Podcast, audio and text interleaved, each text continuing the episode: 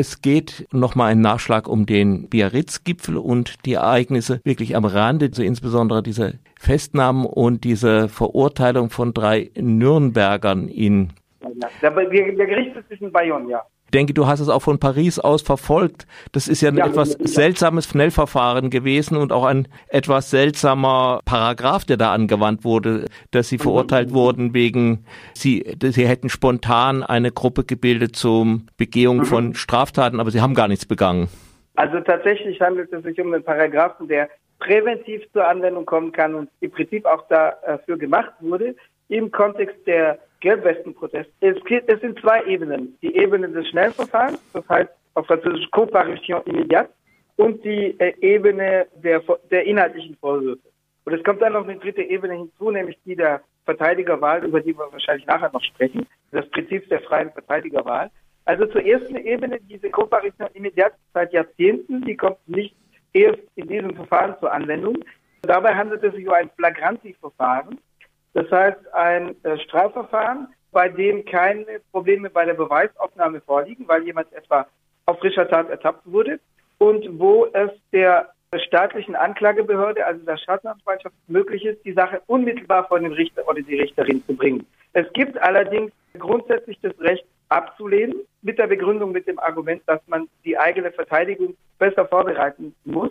Es gibt dann eben in der Waagschale auf der sozusagen auf der anderen Hälfte der auf der anderen Hälfte der Waage das Argument, dass dann in der Regel das Gericht anordnet, äh, dass gesagt wird, wenn Sie einen Monat, zwei Monate, drei Monate später angehört werden wollen im Strafverfahren, dann, dann behalten wir Sie so lange in Untersuchungshaft, weil die Fluchtgefahr und weil die Schwere der Vorwürfe das rechtfertigen. Das heißt, es kommt in der Praxis dazu, dass in diesem Eilverfahren der Kooperation, das doch viele sich dann dafür entscheiden, direkt verurteilt zu werden, weil sie sagen, wir möchten nicht ein oder zwei Monate hinter Gittern verbringen, obwohl wir vielleicht gar nicht die Erwartung haben, dass wir dann zu einer Haftstrafe verurteilt werden. Es ist mir jetzt nicht bekannt, ob die drei Nürnberger, mit denen ich keinen persönlichen Kontakt habe, aus diesem Grunde, also aufgrund dieser Drohung, die Aufschiebung des Strafprozesstermins äh, nicht beantragt hatten, nicht in Anspruch nahmen, oder ob sie, ob sie über diese Möglichkeit nicht informiert waren. Das entzieht sich im Moment meiner Kenntnis, aber das sind jedenfalls die zwei Möglichkeiten, die es gibt. Also grundsätzlich kann man im Schnellverfahren, im Blitzverfahren verurteilt werden, aber man hat die Möglichkeit, die Aufschiebung zu beantragen, aber das dann eben oft auch hinter, äh, hinter Schloss und Riegel. Das irgendwie in flagranti bei einem Paragraphen, wo es nur darauf geht, jemand könnt, könnte etwas vorbereitet haben, ist natürlich schon ein bisschen widersinnig. Genauso auch die Schwere der Schuld, also eine Strafe von zwei oder drei Monaten kann ja nicht so wiegen, nicht so schwer sein, dass man jemanden mehrere Monate dafür ihn Untersuchungshaft ja. halten sollte. Also man, das Ganze sieht doch irgendwie nach einem Sonderverfahren aus. Natürlich ist es ein Sonderverfahren, das sich erklärt mit dem Kontext des faktischen, wenn auch unerklärten Ausnahmezustands rund um diesen äh, G7-Gipfel in Biarritz. Also es gab ja ein weitgehendes Demonstrationsverbot in der Stadt und selbst in den Nachbarstädten, auch wenn es eine Demonstration gab von Hendai über die spanische Grenze, aber das äh, liegt doch in einiger Entfernung von der Stadt Biarritz. Es gab den Einsatz von 13.200 Polizisten und Gendarmen auf französischer Seite. Hinzu kamen spanische äh, Beamte. Also es waren insgesamt rund plus minus 20.000 Angehörige der Sicherheitskräfte von französischer und spanischer Seite im Einsatz.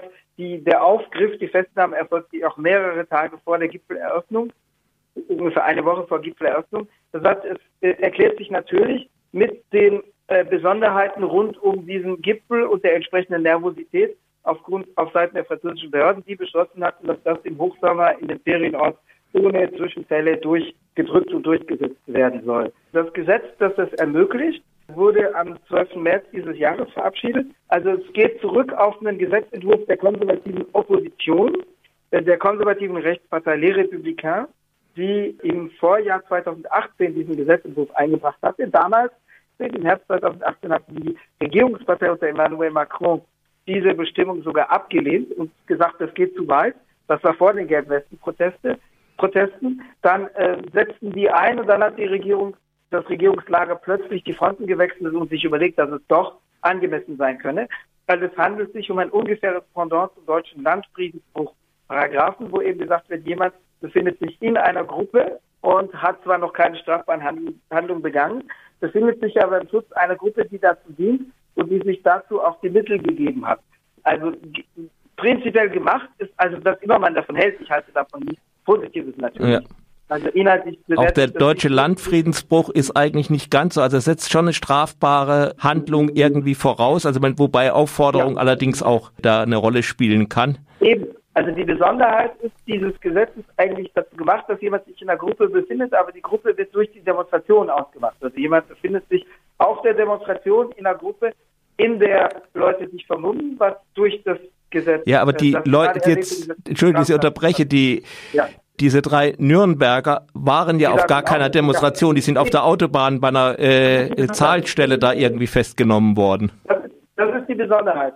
Das ist tatsächlich das ganz Partikulare und Spezifische. Also normalerweise, wofür das Gesetz gemacht ist, auch wenn man das inhaltlich ablesen kann, aber äh, wofür es gemacht ist eigentlich, dass sich jemand in einer Gruppe befindet und die Gruppe befindet sich auf der öffentlichen Versammlung, von der sozusagen die Gefahren ausgehen. In dem Fall war sozusagen die Versammlung, die Ansammlung dieser drei oder mehr Personen, entzieht sich meine Kenntnis, ob da noch mehr im Auto waren, aber ich glaube nicht.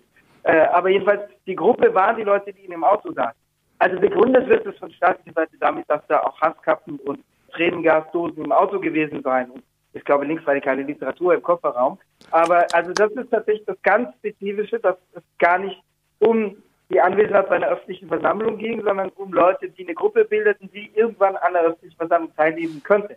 Also insofern äh, würde ich sagen, dass es tatsächlich da nicht mit, selbst gemessen einem Gesetz, was man inhaltlich durchaus ablehnen mag, nicht mit äh, rechten Dingen zugeht.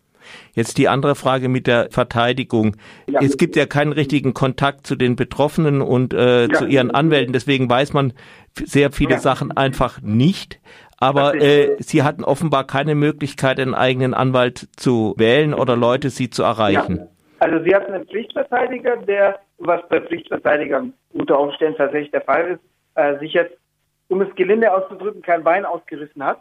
Ich kann jetzt natürlich nicht beurteilen. Ich bin ja selbst äh, äh, Anwalt, das heißt, ich muss natürlich äh, mich reserviert äußern, was die Beurteilung der Tätigkeit des Kollegen betrifft. Aber generell lässt sich feststellen als Pflichtverteidiger in aller Regel, dass äh, die in, den Inhalt einer Akte erst bei Verfahrenseröffnung, also bei Eröffnung der Verhandlungen zur Kenntnis nehmen. Das ist in der Regel so. Oder kurz vor Eröffnung der Verhandlungen. Das heißt, in der Regel auch nicht gut ausgestattet sind und ähm, leicht auch nicht immer inhaltlich motiviert sind, jetzt die allerbrillantesten Verteidigung hinzulegen. Das liegt strukturell in der Natur der Sache.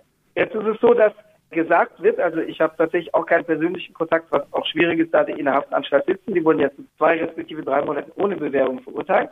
Aber es wird jedenfalls in den zugänglichen Quellen und Veröffentlichungen die kaum in den oder gar nicht in den etablierten Medien zu finden sind, aber es gibt natürlich Äußerungen auf Demonstrationen. Es gab in mehreren Städten, darunter im Baskenland und in Nürnberg, gab es Demonstrationen. Es gibt Redebeiträge dazu. Es gibt Stellungnahmen im Internet. Also aus den zugänglichen Informationen geht hervor, dass wohl ein Wahlverteidiger oder mehrere Wahlverteidiger vorhanden waren oder äh, existierten, aber von der Verhandlung bei der Verhandlung nicht zugelassen worden sind. Da stellt sich jetzt eine Frage, auf die ich derzeit die Antwort nicht habe. Es gibt zwei Möglichkeiten. Im einen Fall war es legal und im anderen war es illegal müsste dann aber auch entsprechend in der Berufungsverhandlung entsprechend geahndet werden. Es gibt Voraussetzungen, um als Wahl- oder Pflichtverteidiger zu einem Verfahren zugelassen zu sein. Das hängt von der Natur des Verfahrens ab.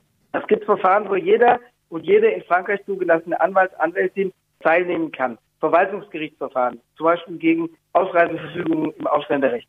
Da kann ein in Frankreich zugelassener Anwalt, eine Anwältin frankreichweit tätig werden. Es gibt aber Verfahren, wo man bei der örtlichen Anwaltskammer zugelassen sein muss. Das heißt in diesem Fall bei der Anwaltskammer in Bayonne.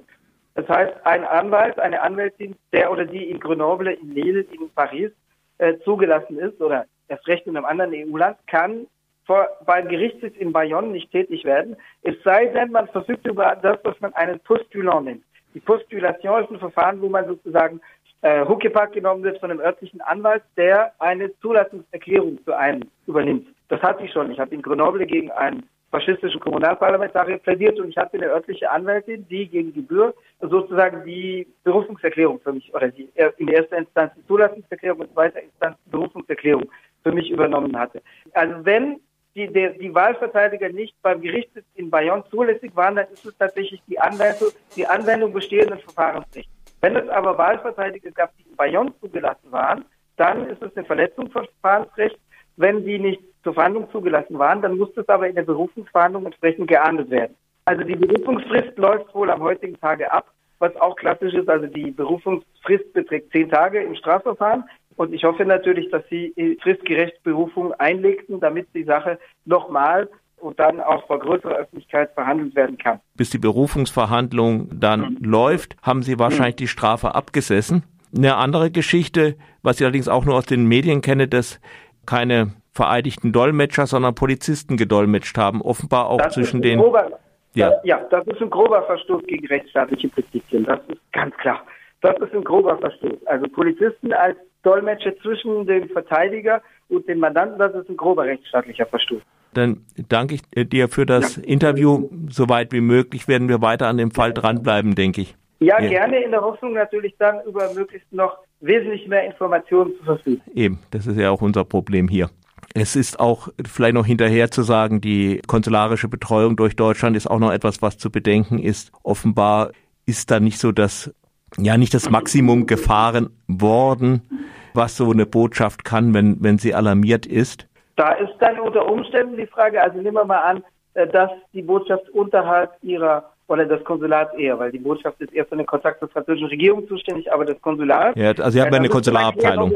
Da müsste man klären, genau, ob es das Generalkonsulat in Paris oder das äh, örtliche oder ortsnächste in Bordeaux ist, das zuständig ist. Aber nehmen wir mal an, die haben normale Mittel nicht ausgeschöpft, da wäre möglich, äh, sich zu überlegen, ob man an Staatshaftung denken kann. Das würde natürlich voraussetzen, dass äh, sozusagen Behörden illegal gehandelt haben. Aber es war ja auch so, und auch diese Information wäre nützlich hinzuzufügen, die müssten wir hinzufügen, dass es offensichtlich so war, dass der Zugriff französischer Behörden erfolgte aufgrund von Namenslisten, die durch das Bundeskriminalamt weitergeleitet wurden. Also es war wohl so, dass die Betreffenden signalisiert waren, als potenzielle Straftäter, die zum G7-Gipfel anreisen könnten, was ja durch die Betreffenden bestritten wird. Die sagten, sie seien unterwegs gewesen auf einer Urlaubsreise in die spanische Hälfte des Baskenlands.